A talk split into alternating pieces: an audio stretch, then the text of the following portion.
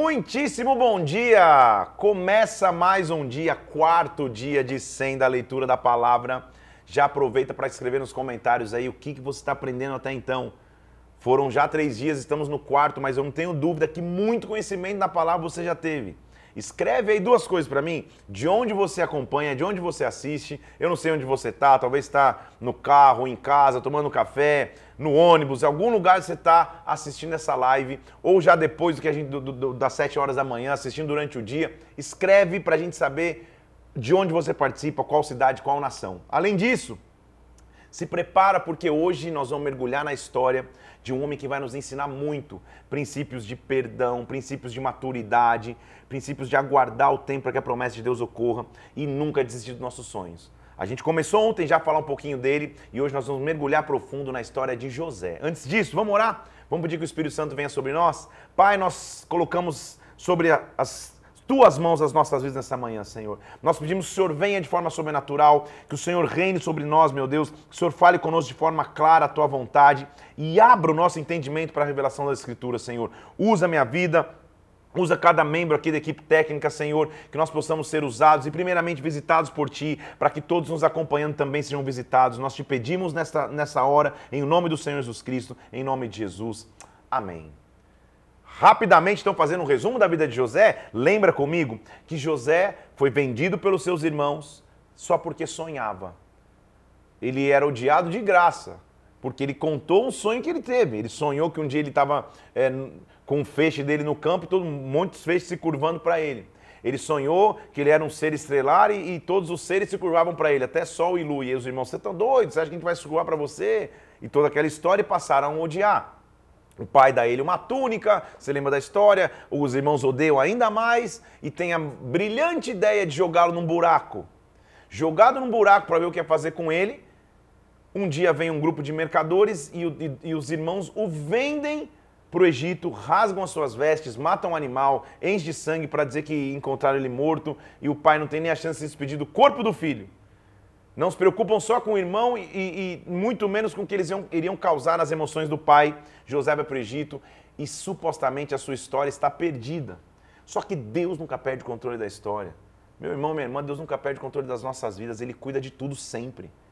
José é levado para o Egito, só que a unção e a promessa de Deus não acompanham. Não, não, não desacompanha, sempre o acompanha ele sempre está com a promessa de Deus, porque ele vai para a casa de Potifar, é injustiçado, vai para a prisão, é injustiçado, mas sempre ele é, ele, ele é levantado como líder, sempre a excelência está sobre a vida dele, sempre Deus cuida de tudo da história de José. O cenário agora então é que ele sai da prisão porque ele não tem medo de, de, de se envolver com sonhos mais uma vez, Faraó tem um sonho que ninguém consegue explicar. José é o único que tem revelação de tempos de vacas gordas e magras, de prosperidade e dificuldade sobre toda aquela região. Isso faz com que o Egito se prepare e estoque alimento. Então agora todas as nações vizinhas vêm comprar alimento no Egito. E, e, no capítulo 42, que nós terminamos ontem a leitura, os irmãos de José tinham vindo para comprar alimento. José, ao ver, percebe que são os irmãos, não se revela, faz uma armação, devolvendo o dinheiro que os irmãos pagaram, dizendo: tá vendo, vocês são espiãos, vocês são, são, são salteadores, são ladrões, e um vai ficar aqui sob custódia e ele deixa Simeão lá preso. E aí eles, eles tinham ido em, em, em 10, né? Porque Benjamim ficou em casa, José já não existia. Agora eles voltam em 9. E aí o, o, pai, quando volta, fala: Que desgraça é essa? Se vocês é, é, foram, já não tem um filho, agora e agora? E, e José só põe o condicional: Se vocês vierem me visitar de novo e não trouxerem o filho mais novo de vocês, vocês nem precisam mais ver a minha face. Por que José está fazendo isso? Óbvio que ele tinha um apego especial a Benjamim que era o irmão mais novo dele, o único irmão é, de pai e mãe, filho de Raquel e filho de, e filho de Jacó. Então, o capítulo 43 começa desta forma. Vamos entrar então na leitura do 43 para a gente mergulhar. Capítulo 43, o cenário ainda era o mesmo, versículo 1. A fome era grande, persistia, a fome era gravíssima. O cereal tinha acabado e eles chegam e o pai fala: "Gente, é isso, vamos ficar sentados, vamos buscar mais cereal". Eles falam: "Olha, não dá para ir, porque já tem um preso lá e se a gente não levar o nosso irmão, eles não vão ser soltos e, e, e, a gente não vai nem conseguir falar com aquele homem. O pai entra em desespero e diz assim: O que, que vocês fizeram comigo? Por que, que vocês me fizeram esse mal? Versículo 6 do capítulo 43. Por quê? Por que vocês falaram para ele que vocês tinham um irmão? Ele falou: Não, a gente nunca falou. Foi aquela coisa, até que. O mais velho o primogênito de uma família era aquele que deveria assumir responsabilidade. O mais velho da família se chama Ruben. Ele nem aparece listado aqui nessa narrativa, nessa história. Quem aparece, não surpreendentemente, é o versículo 8, que um homem se levanta e diz assim: Como isto Judá falou para o seu pai. Quem? Judá. Mande comigo, quer vivamos e não morramos, porque senão eu me responsabilizo. Eu sou responsável por ele. Judá então passa a ser o padrão da tribo que se levanta responsável para que os outros possam ter vida. Quem é da tribo de Judá? Se você não sabe, vou te dizer: Jesus. Jesus é da tribo de Judá que se levanta como responsável para que eu e você tenhamos vida. Mas eu vou chegar lá. O pai diz então, cara, já que tem que ir, prepare um pacote de honra, um pacote de restituição, que na verdade é um pacote de reconciliação. Os irmãos nem sabem, mas é um pacote de reconciliação. Ele diz então, tudo bem, vai. Pega mel, pega bálsamo, estou no versículo 11. Pega mirra, pega nozes, pega amêndoas, leva dinheiro em dobro e vai. Leva Benjamim. E olha que incentivo para Benjamim sair no versículo 14. Vá, e se eu perder os meus filhos, que sem filhos eu fique. Benjamim fala, pô, que legal, né? Só que Benjamim, que nem sabia que era importante na história, se torna um personagem crucial. Porque quando Benjamim vai levantando, ele se apresenta para José, e olha o versículo 16. Quando José viu a Benjamim, ele diz assim: leve esses caras para a minha casa, eu quero ter um tempo privado com eles. Os homens tiveram medo e falaram, cara, a gente está sendo levado para casa dele certamente porque é, o dinheiro foi encontrado nos nossos sacos do cereal, ele está achando que a gente roubou ele. Eles se chegam, eles entram na casa, Moisés, é, Moisés, onde eu entrei com Moisés? Daqui a pouco ele, José diz assim, paz seja convosco, versículo 23, não temais, o vosso Deus, o Deus dos vossos pais, colocou o dinheiro que chegou até mim e ele trouxe para fora Simeão. José é o símbolo da continuidade. Quando Raquel vai ter José, ela fala que eu ainda tenho outro, Deus vai me adicionar um mais. E aí nasce Benjamim, a gente viu a história ontem. Só que José é um paralelo típico de Jesus Cristo. A Bíblia toda se interconecta, a Bíblia é, um, é, um, é, um, é um colcha, uma colcha que todo mundo está tudo costurado uma coisa na outra. José é uma representação clara do que Jesus Cristo era. Eu, te, eu fiz uma lista, inclusive, aqui hoje, para você poder anotar. Fiz uma lista para você aqui. Vamos nessa. Ele diz assim, ó, a paz seja com vocês. Quem tinha dito a paz? O próprio, o próprio Jesus lá na frente. Quando você for ler, você vai ver que ele usou essa mesma frase. Então eles chegaram até José, versículo 26. Quando José chegou em casa, trouxeram para ele o presente que tinham em mãos. Então eles vêm com o presente, aquele todo pacote, e se prostram perante ele em terra. José, era aquilo que você sonhou. Foi aquela revelação que você teve, a visão que você teve, que na época ninguém acreditou. Só que agora você mostra se teu coração está pronto ou não. Porque ele podia pisotear nos irmãos, mandar matar se quisesse. Mas ele está quieto na dele. Então você, quando as promessas de Deus acontecem na tua vida, você não tem que provar nada a ninguém. Por isso que às vezes você demora tanto para ver promessas de Deus, porque você está achando que quando acontecer você vai é, é, esfregar na cara de todos, dizer, tá vendo? Aqueles que não acreditaram em mim, aqueles. Não! Deixa que naturalmente as pessoas enxerguem e vejam o que Deus fez na sua vida. José está ali e ele vê os irmãos se curvando diante dele. Ele pergunta: E o pai de vocês está bem? Eles falam: Não, ele vive bem. E ele, finalmente, versículo 29, levanta os olhos e vê a Benjamim. E quando ele vê Benjamim, ele diz: Que Deus te dê graça. Geração como Benjamim é uma geração que tem favor. Graça é favor de Deus. É uma geração que continua depois de José. José, quando enxerga isso, versículo 30, ele se apressa e procura um lugar para chorar se move no seu íntimo, lava o rosto e volta para a mesa. Quando eles chegam na mesa, havia um protocolo, o irmão mais velho normalmente sentaria na frente do mais importante, mas José senta na frente de Benjamim e ele serve cinco vezes mais de porção de comida para Benjamim.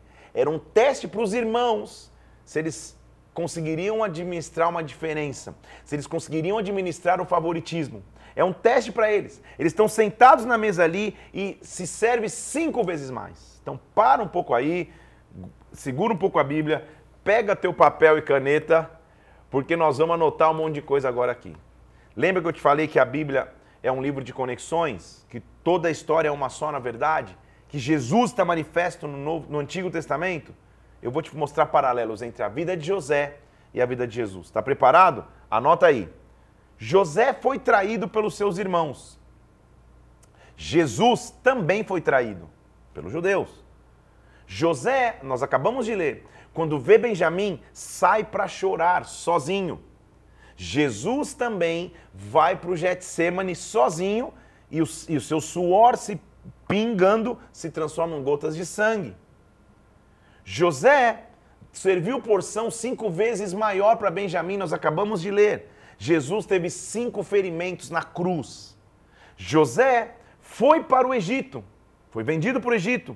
Jesus, logo ao nascer, a sua família também vai para o Egito para que os dois pudessem viver o mesmo padrão.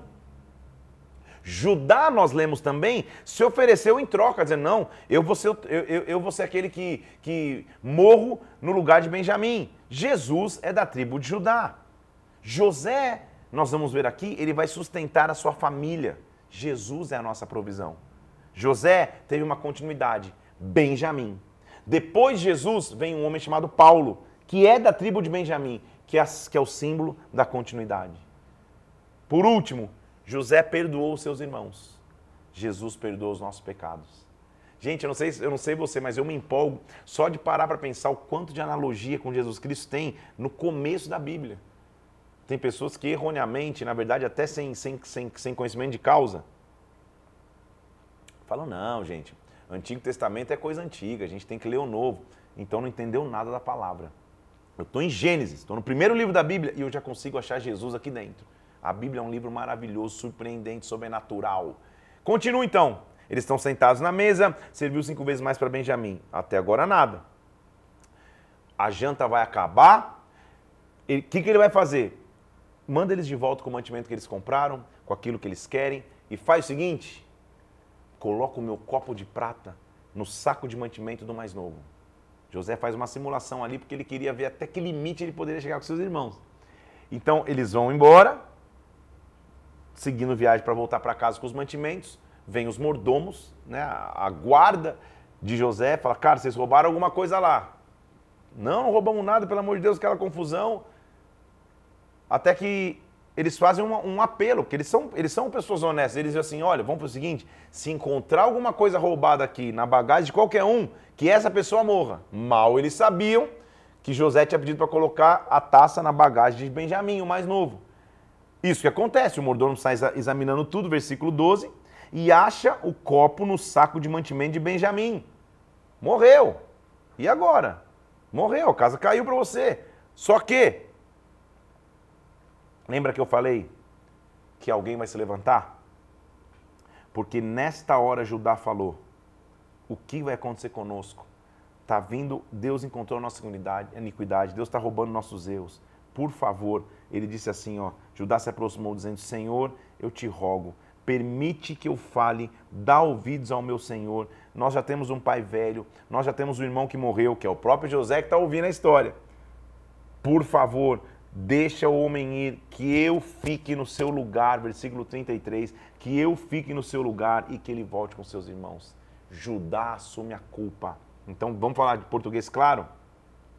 Para que Benjamim não morresse, Judá se oferece, se precisar morrer, eu morro no lugar. Quem é aquele da tribo de Judá? Que para que eu e você não precisássemos morrer, se levantou para se oferecer em morte, para se oferecer em sacrifício. Aqui é uma, uma, uma, tipificação, uma tipologia típica, clara. Uma tipologia típica é maravilhoso, né? Mas uma, uma tipologia clara de Jesus Cristo em Gênesis. E agora? José, já diria o famoso poeta. E agora, José? Agora você mostra que está curado ou você mostra que você usa a oportunidade que você tem para acabar com o legado dos teus irmãos que te feriram, que te machucaram. José é uma demonstração clara de maturidade e de perdão. É uma história que tem que nos ensinar para todo aquele que em alguma área da sua vida tem dificuldade de perdoar, leia a história de José, que é o que nós estamos fazendo. Porque José, finalmente, pensa na cena de filme, capítulo 45, versículo 1, José não podia mais se conter diante de todos então ele se deu a conhecer a seus irmãos. Falou, cara, estou aqui. Sou eu. Você imaginou a, a, a, a, a cena? Se fosse nos tempos modernos e, tivesse uma sonoplastia, entrar uma sonoplastia dizendo, oh no, Oh, no, oh, no, no, no, no, no, porque olha o que aconteceu, os irmãos, os que venderam, os que fizeram a presepada com José estão diante daquele que tem todo o poder no Egito, que é o segundo homem de Faraó, e ele está falando: Eu sou José, vocês me venderam, vocês me, me, me, me, me traíram. Mas olha o, o, o ápice da maturidade. Ele disse: Vem cá, cheguem para perto de mim, versículo 4. Eu sou José, vocês me venderam para o Egito. Não vos entristeçais, nem vos irriteis com vocês mesmos, porque vocês me venderam para aqui, para a conservação de vida, Deus me enviou adiante de vocês. José encontrou um propósito em meio à luta. José encontrou um propósito em meio às traições. José escolheu não ficar abraçado à mágoa, não ficar abraçado à dificuldade. José escolheu abraçar o propósito. Sabe o que ele diz? Versículo 7. Deus me enviou. Não foram vocês. Vocês estão achando que me venderam? Quem me enviou foi Deus. Deus me enviou adiante de vocês para conservar a sucessão da terra, para trazer um grande livramento. Então, versículo 8: Não foram vocês que me enviaram para cá, foi o próprio Deus. José, permita-te aplaudir a história. Meu Deus do céu, sabe o que ele está dizendo? As lutas que eu vivi, as dificuldades que eu, que eu enfrentei na minha vida, Deus permitiu porque ele tinha um propósito maior. Então ele chama a sua família, diz assim, cara, manda chamar meu pai diz que eu vou sustentá-lo, diz que eu vou cuidar de todo ele. Ele beija Benjamim e chora, ele beija os seus irmãos. Há uma reconciliação. Quando o faraó escuta essa notícia, ele fala: Isso é agradável para ele. Pô, finalmente você encontrou é, a tua família. Então faz o seguinte, José: manda os teus animais, vai para a terra de Canaã e, e, e traz a tua família para cá, que vocês vão comer a fartura da terra. Gente, para um grupo de viajantes que tinha vindo comprar grão mantimento, alimento, para não morrer de fome lá na sua casa, eles estão voltando, abençoados pelo Faraó, para voltar e ter todo mantimento e nada vai faltar. Ele diz assim: Não vos preocupeis com coisa alguma, porque o melhor da terra do Egito será vosso. Que história de reconstrução, que história de restauração. Então os filhos voltam, Contam para Jacó, que não deve ter acreditado, não entendido nada, porque ele diz: Agora José é vivo, versículo 26 do capítulo 45. Ele governa toda a terra do Egito. O coração dele ficou como sempre bater, parou as batidas. Já ouviu aquela expressão? Errou a batida, o coração dele parou ele reviveu no espírito e falou: Quero ver o meu filho antes de morrer. E agora um grande reencontro vai acontecer. Pense nessa cena, gente. Ele foi vendido aos 17 anos. O seu pai achou que ele estava morto. E daqui a pouco ele vai se encontrar com seu pai. Versículo 46. Perdão, capítulo 46, versículo 1. Partiu então Israel, que é Jacó, com tudo que possuía, ofereceu sacrifícios ao Deus de Isaac, seu pai. E o Deus de Israel falou para ele: Eu sou o teu Deus, versículo 3 eu sou o teu pai, não temas, porque do Egito eu vou fazer de você uma grande nação. Ao invés de morrer de fome em Israel, onde eles estavam, eles, eles iriam para o Egito para lá ter mantimento. Como não louvar e acreditar num Deus que não pode ser pego de surpresa? Que sempre tem um plano? Que sempre vai cuidar da história? Que sempre vai comandar a minha, a tua vida? José, ou você ficaria reclamando de toda, de toda a dificuldade que a vida te apresentou, ou você enxergar a dificuldade como uma, um, um canal, uma ferramenta para que Deus estabeleceu o propósito. A cena de filme, literalmente. Jacó enviou Judá diante dos seus irmãos até José, e José aprontou o carro, versículo 29 já todo, capítulo 46. Subiu ao encontro de Israel, seu pai, lançou-se ao seu pescoço e chorou por longo tempo. Que reencontro! E sabe o que, que Jacó fala? Agora eu já posso morrer, porque eu já vi o teu rosto e você ainda vive. Que restauração, hein, gente? Que história familiar de restauração. Israel é apresentado a Faraó no capítulo 47. Faraó dá eles o melhor da terra, gado, e eles são restaurados. E José compra toda a terra de Egito para Faraó. De tanto alimento que eles tinham, de tanto é, é, recurso que eles tinham para trocar alimentos, ele compra a terra do Egito, versículo 20, ele compra toda a terra do Egito para Faraó, porque os egípcios venderam o seu campo, porque a fome era extrema. Sabedoria administrativa que vem por revelação. É isso que nós temos que aprender com José também. Não só o princípio de perdão, mas de excelência. Tudo que ele está vivendo aqui é porque ele teve uma revelação. Vão vir tempos de vacas gordas, mas vão vir tempos de vacas magras. Eu tenho que saber poupar no tempo das vacas gordas, para que no tempo das vacas magras eu não passe dificuldade. O Egito foi o único que se preparou. Porque se preparou, na hora da crise ele tinha vantagem. Então o que, que eu quero que você anote aí? Quem tem revelação de Deus, quem tem intimidade com Deus, na hora da crise se destaca. Na hora que todos estão desesperados, tem a resposta. Na hora que todo mundo está em desesperança, tem a solução. Deus quer colocar sobre você a capacidade de trazer solução através de revelação. Então, Jacó está adoecendo no capítulo 48, está pronto para adoecer, ele vai abençoar os filhos de José. E ele, inclusive, José foi tão honrado porque ele recebe a bênção de primogênito. Depois eu vou te explicar aqui, tá? A bênção de primogênito é aquela bênção que você vai receber duas vezes mais do que os seus outros irmãos. José não era o primogênito. O primogênito era Rubem. José era o primeiro da aliança com Raquel, mas ele teve muitos outros filhos. E eu vou te mostrar que bênção vai ter José. Quando um patriarca ia morrer, a gente está na era patriarcal, ele percebia que estava no seu leito de morte, faz parte da cultura, da tradição, mas também de um princípio espiritual, que uma geração abençoa outra geração. Então, quando ele sabia que estava no leito de morte, o que ele fazia? Ele reunia seus filhos e impetrava bênçãos sobre cada um deles. Na maioria das vezes eram como palavras de profecia mesmo. E nós vamos ver, e eu vou chamar a atenção de alguns, para que você entenda. Então ele começa lá, eu estou no capítulo 49 de Gênesis.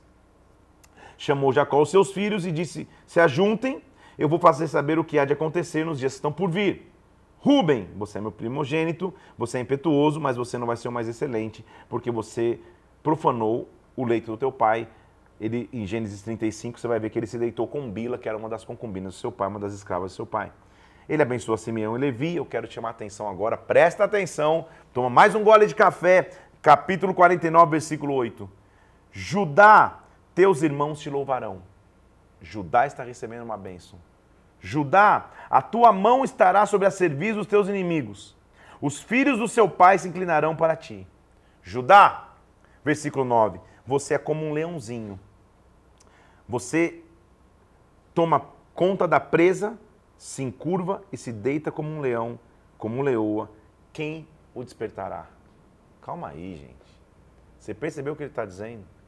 Que a tribo de Judá é uma tribo de comando que sobre todos os teus inimigos ele estaria no comando. Mas principalmente ele diz: você é como um leão. Quem vai despertar esse leão?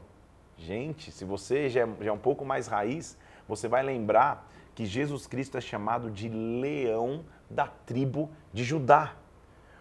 O que Jacó está fazendo aqui é dizendo, cara, essa tribo é como um leão. Quem vai ser o leão que vai despertar essa tribo?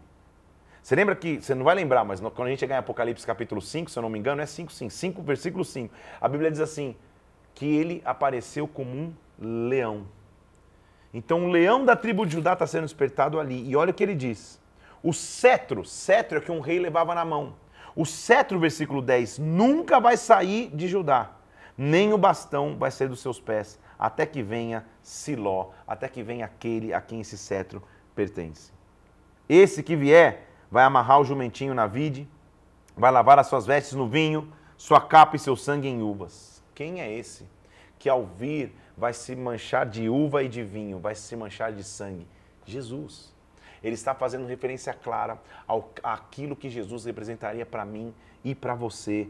O leão de Judá se levantou, o leão de Judá veio pare um pouco e adore ao Senhor agora, celebre ao Senhor agora, porque o leão de Judá despertou a minha vida, despertou a tua história. Se prepare, porque agora que a história ganha força.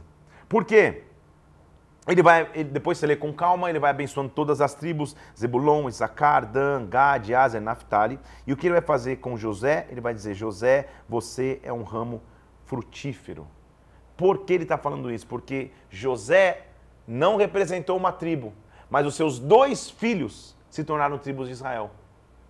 Então ele teve porção dobrada como de primogênito, ele teve o dobro de todos os outros. Sabe o que Deus estava dizendo? José, você foi injustiçado na vida, foi preso, foi traído, foi, foi jogado às as traças no Egito, mas eu não me esqueci de você. eu não me esqueci da tua história. E na hora do vamos ver, você vai receber a bênção como de um primogênito. Por último, ele fala quais seriam as bênçãos de Benjamim. E a bênção de Benjamim é um vigor. É um vigor para continuar avançando, é um vigor para nunca desistir. Porque ele diz no versículo 27, Benjamim, você é um lobo que despedaça. Pela manhã você devora a presa e à tarde você reparte o despojo. E essas são as doze tribos de Israel. Doze tribos de Israel. Vamos ler essas tribos aqui? Vamos voltar de novo? Vai fazendo a conta comigo. Ruben, Simeão, Levi, Judá, Zebulon, Issacar, Dan, Gade, Aser, Naphtali. E as duas tribos representadas por José, que são Manassés e Efraim. Não aparece no texto aqui, mas Manassés e Efraim. Então são 12 tribos. Os filhos de Jacó que se transformaram em José são as tribos do que vem a ser ou viriam a ser o futuro Israel. Lembra comigo que eu, que eu mostrei lá atrás que Abraão, quando Sara morre, ele diz: Não, eu quero comprar a caverna, eu quero comprar o, o, a caverna que está no campo de Macpela? Olha o que acontece quando, quando Jacó morre. Versículo 20, versículo 29 e 30. Ele falou isso: Olha, eu vou me reunir ao meu povo, quando me reunir ao meu povo, me sepulte com os meus pais, na caverna, versículo 30, que está no campo de Macpela, que Abraão comprou em posse como sepultura. Ali estão enterrados Abraão, Sara, Isaac e Rebeca. Quando ele terminou de dar essas instruções no versículo 33, ele expirou e foi reunido ao seu povo, ou seja, morreu. Já falei lá atrás da importância de Abraão ter comprado um pedaço de terra em Canaã para eles terem direito sobre a terra. Mais um que morreu e agora está lá. O, o, o capítulo é, 50 mostra o, o final do livro de Gênesis, encerramento desse livro. E pensa comigo, gente, como esse propósito é intenso. Estamos no quarto dia, você já terminou o primeiro livro da Bíblia. Por isso que eu te falei, respira, não, não, não se embanando na leitura, lê 14 capítulos mesmo todo dia, senão vai ficar difícil para você. Então José lançou o rosto sobre o seu pai e o beijou, embaçamaram seu pai. E ele diz: Vamos para a terra de Canaã, que eu vou sepultar meu pai em Canaã. E assim ele termina o ciclo com seu pai. A grande prova do perdão estava aí. Porque com a presença do pai, Poderia alguém pensar que José jamais se vingaria dos seus irmãos. Os irmãos mesmo podiam pensar, cara, o que ele está esperando é o pai morrer. A hora que o pai morrer, acabou para a gente. Jacó morre. Será que José vai continuar mantendo as suas promessas? Será que ele vai continuar tendo um coração perdoador? Olha o versículo 15. Quando os irmãos José viram que seu pai tinha morrido, ele falou: Cara, José vai nos perseguir, vai retribuir certamente o mal que nós fizemos. Preste atenção, tá? Porque agora eu vou te mostrar um princípio muito importante. Então eles mandaram dizer a José: Teu pai ordenou antes da morte, dizendo: Perdoa a transgressão dos teus irmãos, perdoa o mal que eles te fizeram. Calma aí, irmãos de José. Você lê em alguma parte do texto Jacó falando isso para José? Ou Jacó falando isso de qualquer maneira para seus irmãos? Não! Qual foi o problema que levou José para o Egito? Mentira dos seus irmãos. Eles mentiram para Jacó que José tinha morrido. Qual é o problema que José está tendo que enfrentar depois da morte do seu pai? A mesma mentira de novo. Ele está sendo enganado mais uma vez. Uma coisa é você perdoar alguém que mudou de atitudes contigo, outra coisa é você perdoar mesmo quando você vê que a pessoa tem as mesmas falhas. Perdoa, porque José fala, cara, fiquem tranquilos. Versículo 19: Não temais, por estaria eu no lugar de Deus? Deus transformou o que era mal que vocês fizeram contra mim em bem. Coroou com honra. Ele olha para os irmãos e fala: Cara, vocês me tentaram fazer o mal, mas Deus transformou o que era mal em bem. Deus sempre está no controle. Não tenham medo, eu vou sustentar vocês. José habitou no Egito por 120 anos e também morreu. E ao morrer, ele pediu que fosse enterrado junto com Abraão, Isaac e Jacó, na mesma caverna de Macpela, naquela região que eu já te mostrei. Então, este marca o fim da era de patriarcas. Que mergulho, hein, gente? Que mergulho profundo naquilo que foi a história de Abrão, antes, né? De Noé, Abrão, que inaugura a era patriarcal, Isaac, Jacó, que se transforma em Israel, e José. Deus nunca perdeu o comando da história. Deus sempre vai cumprir promessas. Mas o que nós vamos ver agora é que inicia-se um segundo livro da Bíblia chamado Êxodo. Êxodo vem do grego que significa saída, travessia. Viver o êxodo é atravessar, é romper, é ir de um lado para o outro, é sair de circunstâncias que te aprisionavam. Quem escreveu o livro de Êxodo? A tradição diz que também o, Mo, o próprio Moisés escreveu. Nós vamos entender um pouquinho mais sobre ele, inclusive agora. Êxodo é a representação de um pequeno grupo familiar de aproximadamente 70 pessoas que vivia no Egito se transformar numa nação de milhões de pessoas. Então, o Êxodo é a prova viva de que ambiente nenhum, opressão nenhuma, escravidão nenhuma diminui os propósitos de Deus. Porque quando Jacó vem com a sua família para o Egito para que José cuide dele até o fim da vida, era uma família de 70 pessoas. O que fez em Êxodo a gente vê uma família se tornar uma nação de milhões. Deus cumpriu seus propósitos sempre. Deus não pode ser paralisado por ninguém. Contudo, o contexto desse texto que acontece é que nós vamos ver que o faraó que, que, que era amigo de José morre, o próprio José tinha morrido, o faraó também havia morrido, agora se levantam opressores para o povo de Deus. E, o, e quem é o povo de Deus? A família de Jacó. A família que estava ali por direito, por convite de Faraó, o Faraó morreu, o Faraó antigo morreu. O que, que o novo fez?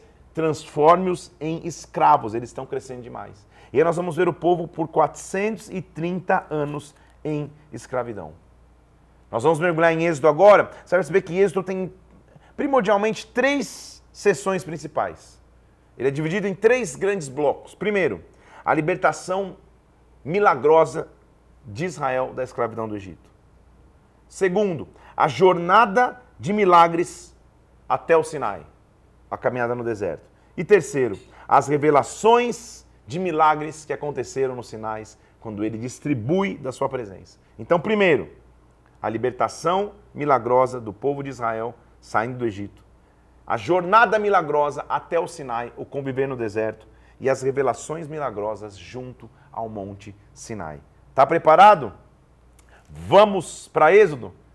E Cristo? Lembra que eu te falei que eu sempre tentar apontar Cristo nos textos? Vou te mostrar. Vamos entrar num personagem aqui que, vai, que, que, a partir de agora vai se tornar figura central mesmo durante muitos livros no, no, no Antigo Testamento, que é um homem chamado Moisés. Como José tipificava Cristo, Moisés também tipifica. Porque Moisés é um tipo de Cristo, porque ele é aquele que nos liberta da escravidão ele nos liberta do aprisionamento, ele nos, liberta das cadeias. Vamos entrar na história do Êxodo. Ele vai começar Êxodo, como eu já te disse, que é importante em muitos momentos. Ele vai começar mostrando quem são os descendentes de Jacó no Egito. Com a principal função, que é de mostrar que Moisés e Arão faziam parte da mesma, da mesma família. Arão, daqui a pouco nós vamos entender quem ele é. Então, eles vão contando a história. Ele diz assim: aconteceu que, que, versículo 8, se levantou um novo rei sobre o Egito que não conhecera José. Então falou: vamos de usar de astúcia com ele. E a Bíblia diz no versículo 11 que os egípcios puseram feitores de obra para afligirem com as suas cargas. Eles começam a ser escravizados. Versículo 13: com tirania faziam servir os filhos de Israel. Porém, olha que interessante isso, versículo 12: quanto mais os afligiam, mais se multiplicavam, nada podia parar o avanço da nação que o próprio Deus tinha colocado à mão. Porém, Satanás, gente, o diabo, ele sempre vai tentar ter um plano de contra-ataque. E nesse plano de contra-ataque, lembra que lá atrás no Éden a promessa é que um dia surgiria a semente da mulher, um herdeiro que pisaria a cabeça da serpente. A nação começa a crescer demais. Quando a nação começa a crescer demais, muitos meninos estão começando a crescer, a cabeça dele, de Satanás, poxa, um desses é o que vai pisar na cabeça da serpente. Satanás não sabe de tudo, ele não é onisciente. Isso é uma característica daquele que sabe de tudo, o próprio Deus. O que ele faz? Manda matar todo bebê que for do, do, sexo masculino, se for filho, mata. Estou lá no versículo 16 do capítulo 1. Quando você servir a parteira das hebreias, examina. Se for um filho, ou seja, se for um menino, mate. Se for filha, que viva. Faraó, versículo 22, ordenou a todo o povo, dizendo: Todos os filhos que nascerem aos hebreus, lancem no Nilo, as filhas deixem viver. Veja o que acontece então. Uma geração completa estaria vivendo debaixo de ameaça. Uma geração completa já nasceria debaixo de uma sentença de morte. Só que Deus sempre tem um plano.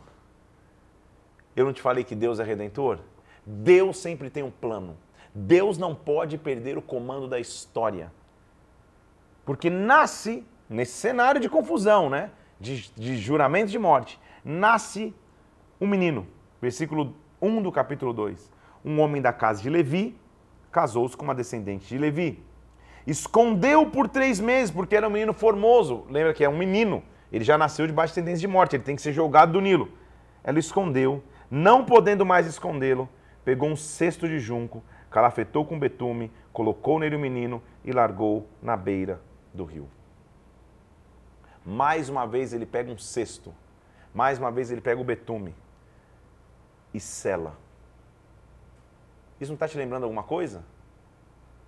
A mesma palavra, preste atenção. A Bíblia no Antigo Testamento foi escrita em hebraico, o Novo Testamento em grego. Houve um momento lá na frente que o Antigo Testamento foi traduzido para o grego, essa versão chamada de Septuaginta. Estou dando só expressões aqui para você lembrar. A palavra arca de Noé, arca, cesto de Moisés e cruz de Jesus Cristo é a mesma palavra na tradução Septuaginta. Então calma aí. Arca de Noé, cesto de Moisés, cruz de Jesus Cristo é a mesma palavra. Isso não pode ser coincidência, né? Mais uma vez, isso é um plano de redenção. Moisés, você não vai morrer. Já dizia o famoso poeta O Joquebed, Moisés não vai morrer. Ele não vai morrer. Porque Deus tem um plano, porque Deus tem uma promessa, porque Deus vai cuidar de tudo. Então olha o que acontece, ela esconde no sexto versículo 3 do capítulo 2. Pega um cesto de junco, calafeta com betume, põe o menino e larga à beira do rio. Isso mostra confiança. Ela só fala uma coisa, olha, a irmã mais velha, que, que a gente sabe que é Miriam, acompanha ali para ver o que vai acontecer com ele. Então, um cestinho cheio de betume. Eu já te expliquei na arca que betume é um selador, é como um piche que, que, que sela. O que está dentro não sai, o que está fora não entra. É um cesto de proteção. Que visão foi essa que, que essa mãe teve, hein, gente? De proteger aquilo que era pequeno, sem saber se seria grande. Esse é um princípio que a gente tem que aprender. As pequenas coisas que Deus dá nas nossas vidas, os pequenos projetos, as pequenas sementes, a gente tem que proteger, porque um dia elas vão crescer. Um dia elas vão crescer de forma sobrenatural. Então, quando esse projeto da Bíblia começou há anos atrás, ele começou pequeno. Começou na primeira temporada só por e-mails. Era só comentário de e-mail. De repente virou uma live no meu Instagram, na, na, na, na mega estrutura do meu escritório no quarto de casa com, com, com o celular na mão e às vezes barulho lá fora, vizinho martelando no andar de cima, era uma confusão. Mas aconteceu. Quem diria que na quarta temporada a gente estaria com essa estrutura maravilhosa? Câmera 1, câmera 2, câmera 1 de novo, câmera 2 de novo. Quem, quem, quem diria que a gente estaria assim? Com uma estrutura, eu aqui, mais uma equipe aqui por trás de mim, que, que daqui a pouco eu vou apresentar todos para vocês. Porque Deus sempre faz as coisas em, em, em, em, patamar que cresce. Então proteja no começo, não deixe que Satanás roube a semente, não deixe alguém ser alguém. Muitas pessoas no começo falam, cara, que loucura é essa? Meu Deus, vai dar trabalho demais, ninguém vai assistir, que é isso, Bíblia. Olha só o que está acontecendo. Porque o próprio Deus tomou cuidado, o próprio Deus tomou comando. Então, proteja as coisas na fase inicial. E observe o que vai acontecer. Moisés está dentro do cesto, a irmã está ali, acompanhando de longe o que vai acontecer até que chega a filha de Faraó. Qual era a única pessoa na terra capaz de mudar o coração de Faraó sobre essa sentença? A filha. Se você é pai de menina, sabe o que eu estou dizendo. Se a menina chega com um jeitinho perto do pai, ela muda, ela consegue alguma coisa que ela quer. Ela vai lá, encontra o menino no rio e, fala: Pai, encontrei esse menino, deixa eu criar só ele. Só ele. É só ele, tudo bem. Ela teve compaixão da criança. Mais ainda o que acontece? A irmã aparece ali porque estava acompanhando e fala: Ei, você quer que eu vá chamar uma hebreia para te ajudar? Ou seja, você quer, você quer contratar uma babá? A mulher fala: Não, não só isso. Eu levo o menino e depois me devolve quando ele tiver crescido. E quem cria Moisés de maneira legal, sem a pressão dele ser morto, é a própria mãe. Pensa num Deus que, que é detalhista e cuida de tudo, gente. Aquela mulher podia ter se desesperado, saído correndo com o menino, ser pego. Não ia dar certo. Ela teve que aprender a confiar. Ela pegou o menino, colocou no cesto, olha eu transformando a Bíblia em cesto. Colocou nas águas e falou: vai.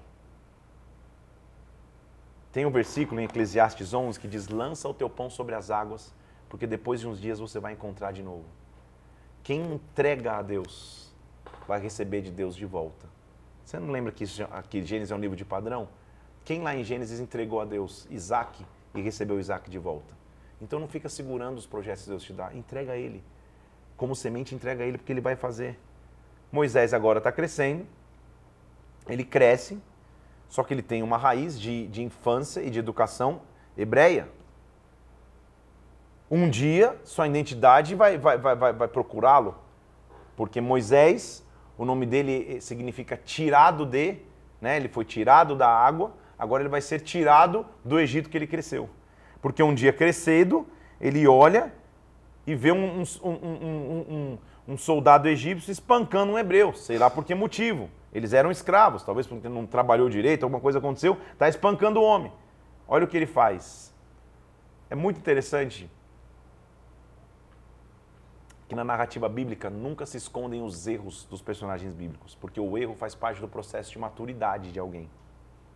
A Bíblia diz que Moisés, versículo 12 do capítulo 2, olha de um lado, olha do outro, olha para lá, olha para cá, vê que não tem ninguém e mata o egípcio e o esconde na areia. Guarda essa informação. Ele mata o egípcio e o esconde na areia. No dia seguinte, quando ele sai na rua, alguém pergunta assim: Ei, você também vai matar a gente como matou o egípcio? A notícia tinha vazado. Alguém viu, que comentou com alguém, comentou com alguém, alguém viu. Então Moisés, versículo 15, sabendo que Faraó queria matá-lo, fugiu para Midian para se esconder e salvar sua vida. Midian no original significa conflito. Moisés foge para a terra do conflito. Não é interessante que o nome dele se chama tirado de, tirado de algum lugar? Ele está na casinha da mãe dele com três meses de idade, é tirado e colocado no cesto. Ele está no cesto, é tirado e colocado nas, nas, mãos da filha de Faraó. É tirado das mãos da filha de Faraó, é devolvido para a casa dele para a mãe o criar. É tirado da casa da mãe, é devolvido para o palácio de Faraó. É tirado do palácio de Faraó, é devolvido para a terra de Midian, para a terra do conflito. Como entender que uma vida cheia de percalços, cheia de imprevistos, é uma vida que está sendo comandada por Deus? Deus é um Deus que comanda e controla tudo, ele jamais perde o controle. Então, lá em Midian, ele protege umas meninas que vêm que vem, é, buscar água num poço. Ali ele encontra uma mulher, inclusive, e ele, ele diz assim: Cara, ele tem um filho de uma mulher chamada Zípora, e versículo 21, Moisés consentiu morar com aquele homem, deu Moisés a ele a sua filha Zípora, ele tem um filho que se chama Gerson, porque Gerson significa eu sou peregrino. Eu não tenho terra, eu não tenho teto, eu sou peregrino. Esse, essa era a marca de José.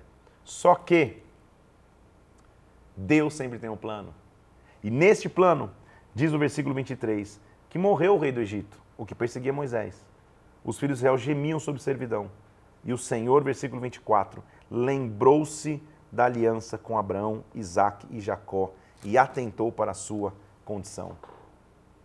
O capítulo 3 é um dos capítulos mais interessantes da história de Moisés porque é um encontro. A Bíblia diz que ele está andando, apacentando um rebanho, só para você entender a questão de timing. 40 anos era a idade que ele tinha quando ele sai do, sai do Egito meio que fugido. 40 anos depois, 80 anos de idade é quando ele está tendo esse encontro. Então, entre um capítulo 8 e outro, não acho que passou um dia para outro. São 40 anos vivendo na terra do conflito. São 40 anos vivendo na terra da confusão. São 40 anos de tendo vivido no palácio, agora está no deserto. Mas eu vou te mostrar um negócio aqui que se você sacar, você vai entender o, o, o, o porquê você vive o que vive, enfrenta o que enfrenta. Porque Moisés estava apacentando o rebanho de Jetro. E quando ele chega no monte de Deus, o monte chamado Oreb, ele para. E quando ele para, o versículo 2 diz que ele aparece uma chama de fogo e uma sarça, um arbusto, uma árvore que não se consumia. Tem uma teoria aqui, ó. Esse era o primeiro selfie da história. Olhar para a sarça é tirar uma selfie assim, ó. Sabe por quê? Ele estava olhando para ele mesmo. A sarça pegava fogo, mas não se consumia. Era como se ele dissesse: Cara, a vida está tentando te consumir. Tentaram te matar na infância, tentaram te perseguir, o deserto não te feriu. Você é uma sarça que não se consome, esse aqui é você. Você entende? E quando ele é visitado ali, ele fala: Cara, o que, é isso? Quando ele vai olhar o que, é isso, uma voz vem e fala: Moisés. E ele diz: Eu estou aqui. Versículo 5. Não chega para mais perto, tira a sandália dos teus pés, o lugar que você está é santo. Por que tira sandálias? O que tem a ver tirar sandálias? Para mim, a expressão tirar sandálias quer dizer a tua caminhada do passado acabou. A poeira que você carregava, a sujeira que você carregava nos pés, a areia que você carregava nos pés, acabou. A partir de agora é um tempo novo. E olha o que ele diz, versículo 6. Eu sou o Deus do seu pai, o Deus de Abraão, de Isaac e de Jacó. E Moisés escondeu um rosto. E ele diz: Certamente eu vi, porque Deus sempre enxerga. Eu vi a aflição do meu povo, eu conheço o sofrimento, e agora eu vou livrá-lo para levar para uma terra que mana leite e mel. Eu te enviarei, versículo 10. Eu te enviarei para que você tire o meu povo, os filhos de Israel, do Egito. Moisés é, é, é a figura clara do que é o ser humano, gente. Pensa comigo. Ele está num monte, ele está vendo uma árvore que pega fogo, mas não queima. Ele está ouvindo uma voz que ele não sabe de que alto-falante vem. Ele está no sobrenatural, ele ignora tudo isso e só pensa na limitação. Versículo 11: Quem sou eu para tirar o meu povo ou os filhos de Israel do Egito? Moisés. Você está ignorando todo o sobrenatural ao teu lado, está pensando na tua limitação, sempre diante de um grande projeto que Deus dá nas nossas vidas. Sempre. Satanás tentar fazer que a gente pense na limitação e não no tamanho de Deus. Ele está ali com a sassa que, que, que não queima, com uma voz que fala com ele, ele fala, mas quem sou eu? Todos os dias, você sabe, a gente posta uma, uma, uma, uma, uma frase no meu Instagram para que você comente. Vou te lançar a frase de hoje agora. A frase de hoje é a resposta de Deus para Moisés. Versículo 12: Deus lhe respondeu: Eu serei contigo. Esta é a nossa frase de hoje. Eu serei contigo. Em todos os projetos que você tem na sua vida, escute Deus te dizendo hoje: eu serei contigo. Eu vou ser teu ajudador, eu vou cuidar, eu vou controlar, eu vou fazer milagres, eu vou agir, eu serei contigo. Moisés, gente, cresceu numa cultura politeísta. Isso que é o Egito. Tem o Deus Sol, o Deus Mato, o Deus Grama, o Deus Lua, o Deus Vaca, tem Deus tudo. Quando ele escuta esse Deus falando com ele, sabe qual é a pergunta que, que ele faz? Tá, mas só me fala uma coisa. Qual que é o seu nome? Quem é você? Ou seja, dos deuses que eu conheço, quem você é? A resposta de Deus é: não, você não entendeu.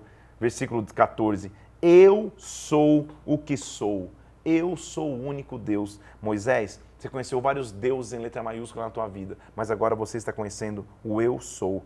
Eu vou cuidar de vocês, eu vou tirá-los desta terra e vou levá-los para uma terra que mana leite e mel. O momento está tão sobrenatural que você fala, cara, imagina que Moisés vai duvidar. Olha o versículo 19. Moisés fala, eu sei, mas o rei do Egito não vai deixar se eu não for obrigado por mão forte. Vai ser difícil demais. Ah, ele continua dizendo, não vão crer, eles não vão conseguir crer. Como a gente às vezes faz isso, né, gente? E daqui a pouco eu vou te mostrar um, um negócio que parece até é, é, é piada se não, for, se não fosse verdade. Muito bem. O Senhor olha para Moisés e fala assim, cara, vamos fazer o seguinte, já que você está tentando é, duvidar, o que, que você tem na tua mão? Moisés fala, estou com uma vara. Olha eu, olha eu transformando a caneta em vara. Já transformei a Bíblia em cesta, agora a caneta em vara. Estou com uma vara sempre o que Deus vai precisar usar para cumprir promessa na tua vida já está na tua mão. É uma habilidade que você já tem, é um sentimento que você já tem, é a fé que você já tem. Já está na tua mão, Moisés. Uma vara. Ele falou: então faz o seguinte: lança a vara na terra. Posse fundo? Então ele joga a vara na terra. Quando ele joga a vara na terra, diz a Bíblia, versículo 3, que a vara vira uma serpente. e Moisés fugia dela. Primeira coisa, anota aí, pega o papel e a caneta para você não desmaiar e para você anotar. Se você entrar no Google Imagens e colocar coroa de faraó, você vai ver que na coroa de faraó tem um animalzinho ali. Sabe que animal é esse? Uma serpente. Sabe o que ele está dizendo? Eu estou te dando autoridade para comandar essa serpente. O sistema de pensamentos de Faraó vai ser comandado por você. Então, olha o versículo 4. Estende a mão e pega a serpente pela cauda. Eu não entendo nada de animais, mas uma coisa eu sei: se tiver uma serpente e você pegar a serpente pela cauda, ela vai te virar e te dar o bote. Cobra tem que se pegar pela região mais próxima da cabeça. Então ele está falando, Moisés, pega a serpente pela cauda, ou seja, confia que eu vou fazer, que eu vou controlar, não é na tua força. E quando ele estende a mão e pega, a serpente se torna em vara de novo. Ele fala, agora faz o seguinte, mete a mão no teu peito. Ele tira a mão, a mão estava com lepra. E Deus vai lá e cura de novo, mostrando: eu vou fazer o sobrenatural, eu tenho poder para curar, eu sou Deus, eu sou maravilhoso. Você fala: agora, agora vai, agora Moisés vai, agora Moisés não vai duvidar. Às vezes a gente é como Moisés, porque sabe o que ele diz? Versículo 10. Porque eu estou dizendo que é cômico, se não fosse verdadeiro. Versículo 10, Moisés fala assim: Ah, Senhor, eu nunca fui eloquente. Versículo 10, eu sou pesado de boca e pesado de língua. Sabe o que isso quer dizer? Moisés tinha um problema de falar. Ele era gago, possivelmente. Então, Deus, que pegadinha é essa? Que você vai pedir para um gago falar com um homem mais importante. Você já viu um gago nervoso? Imagina ele chegando diante de faraó, como que ele vai falar? Não dá para falar. Então Deus está pegando uma imperfeição, uma limitação e falando: é na tua imperfeição, é na tua limitação que eu vou te usar. Ele fala: ah, Deus, mas eu sou gago, eu sou pesado de boca. Ele diz no versículo 11: Moisés, quem fez a boca do homem? Meu Deus, isso é demais. Quem fez o mudo? Quem fez o surdo? Quem fez o cego? Não sou eu Senhor? Vai, eu serei com a tua boca, eu te ensinarei o que você tem que falar.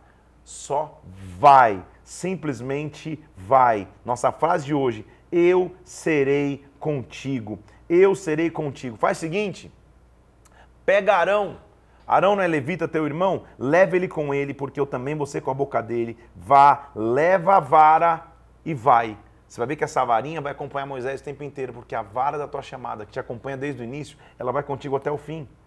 Então saiu Moisés, falou com Jetro, falou: quero o soco dele. Jetro, morreu os caras do Egito que não tinham minha vida, eu preciso voltar para lá, eu preciso deixar o povo ir. Então ele vai. E o capítulo 5, nós vamos terminar no 6 hoje. Capítulo 5 diz que Moisés e Arão falam a Faraó. Foram Moisés e Arão e disseram: Deixa ir o meu povo. E Faraó falou: Quem é o Senhor? Eles falaram: É o Deus dos Hebreus. Por que vocês estão interrompendo a gente? E aí, deixa eu te mostrar como, como, como Deus vai começar a mostrar o poder dele. E aí, Faraó endurece o coração, aumenta a carga do povo, chicoteia mais o povo ainda e parece que piora porque Deus quer nos ensinar a persistir. Deus quer nos ensinar a prosseguir. Moisés e Arão são até criticados pelos próprios israelitas. Falam, cara, a gente está aqui já apanhando, vocês vão pedir para a gente sair, a gente apanhou mais. Será que você vai desistir no meio do caminho? Não. Versículo 6, o Senhor fala para Moisés, Moisés, agora o Senhor, capítulo 6, perdão, agora o povo vai ver o tamanho da minha mão, porque eu vou deixar o povo ir. Você vai ver que não vai ser tão simples assim. E nós vamos entrar a partir de amanhã na trajetória que envolve o poder de convencimento de Moisés e Arão para que Faraó permitisse. Novamente, nós vamos ver genealogia ali no meio do caminho, que é sempre importante, mas o capítulo 6 termina com Moisés novamente visitando Faraó e dizendo assim: No dia que o Senhor falou a Moisés e disse a ele: Fale com, com, com Faraó, Moisés, como sempre, continuava com dúvidas, dizendo: Eu não sei falar bem, como Faraó vai me ouvir? Como que eu vou conseguir? Nós vamos entender a partir de amanhã como Deus pega a limitação de alguém e através dessa limitação faz coisas grandes. Eu não sei quais são os desafios que estão diante de você. Eu não sei o que está sendo proposto para você na tua vida, no teu dia a dia. Uma coisa eu quero profetizar sobre ti, que é aquilo que Deus diz para você hoje. Eu serei contigo. Eu serei contigo. Com esta frase aí no teu coração, a gente termina o quarto dia de leitura. Já são quatro dias e como a gente já mergulhou. Amanhã nós vamos continuar nosso próximo episódio. O que vai acontecer? Moisés teve autoridade, teve força, mesmo, mesmo meio capengando com dúvida, foi junto com Arão para dizer: Faraó, deixa o povo ir. Até agora só deu ruim. Ele pede para o povo sair e, na verdade, Faraó aumenta a carga de trabalho. Fica Faraó bravo de um lado e o povo de Israel bravo ainda do outro, com Moisés e Arão. Será que eles vão conseguir cumprir com êxito a missão que Deus nos deu? A gente vai continuar nisso amanhã. Saiba, eu serei contigo. É isso que Deus tem para mim e para você. Esse momento nosso termina aqui, mas eu quero te recomendar três coisas. Primeiro, curta esse vídeo. Quanto mais você curte esse vídeo, ele se torna relevante para outras pessoas. As outras pessoas conseguem achar esse vídeo mais fácil. Compartilhe esse vídeo com alguém nos teus grupos de WhatsApp, nos teus grupos familiares, no teu local de trabalho, compartilha com alguém. Terceiro lugar, se inscreve nesse canal do YouTube. Quanto maior número de inscritos nós tivermos aqui, mais relevante essa mensagem vai se transformar e vai se tornar. E por último, corre lá para o meu Instagram, PR Felipe Parente. Tem uma arte lá agora. Eu serei contigo. Comenta ali, marca alguém, comenta o que Deus falou com você na live, na live de hoje. Que Deus te abençoe, Deus te guarde. Estamos juntos. Até amanhã. Quinto dia de leitura, o que vai acontecer com Moisés e com o povo de Deus escravo no Egito. Deus te abençoe e até amanhã. Fica na paz de Deus.